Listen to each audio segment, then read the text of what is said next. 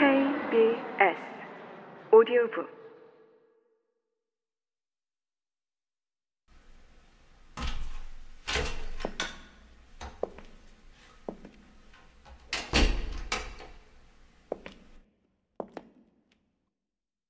(1937년) 한 여인이 노보제르가스크의 NKVD 면회실로 찾아가 체포된 이웃 여인의 젖먹이 어린애가 굶고 있다고 전하면서 어떻게 하면 좋겠느냐고 물었다. 그러자 기관원은 좀 앉아 있어요. 알아볼 테니 하고 말했다. 그들은 황급히 숫자를 채워 넣어야 했던 것이다. 도시로 파견할 근무자도 모자랐던 판국에 그녀는 제 발로 거기에 굴러들어온 셈이 된 것이다.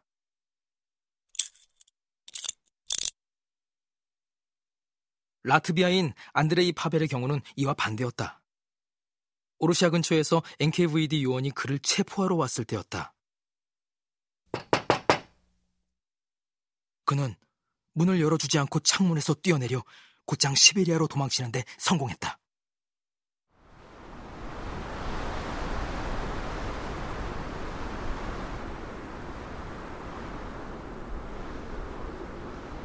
그는 시베리아에서 자기 이름 그대로 살았는데도 신분 증명서에 의하면 그가 오르샤에서 온 것이 분명했기 때문에 한 번도 감방에 들어가지 않았을 뿐더러 소환도 받지 않고 아무 혐의 없이 무사히 지낼 수 있었다. 수색은 전 연방 수색, 공화국 수색, 주 수색의 세 가지 형태로 나뉜다. 그리고 숙청 선풍 시대에 체포된 사람들 중 약 반수는 주단위 수색에서 체포되었다.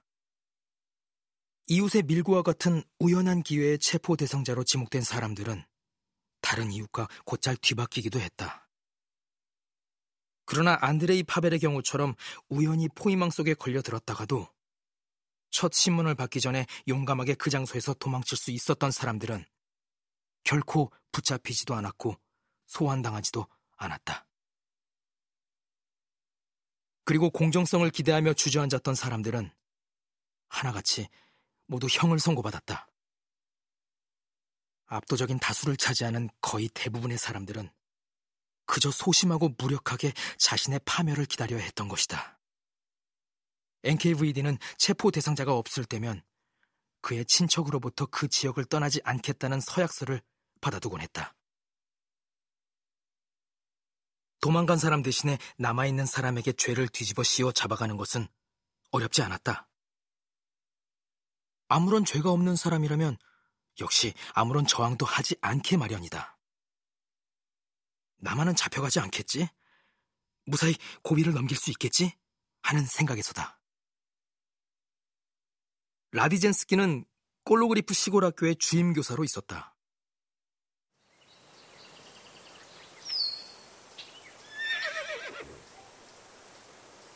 (1937년의) 어느 날 시장에서 농부 한 사람이 그에게 다가오더니 다음과 같은 말을 전해 주었다.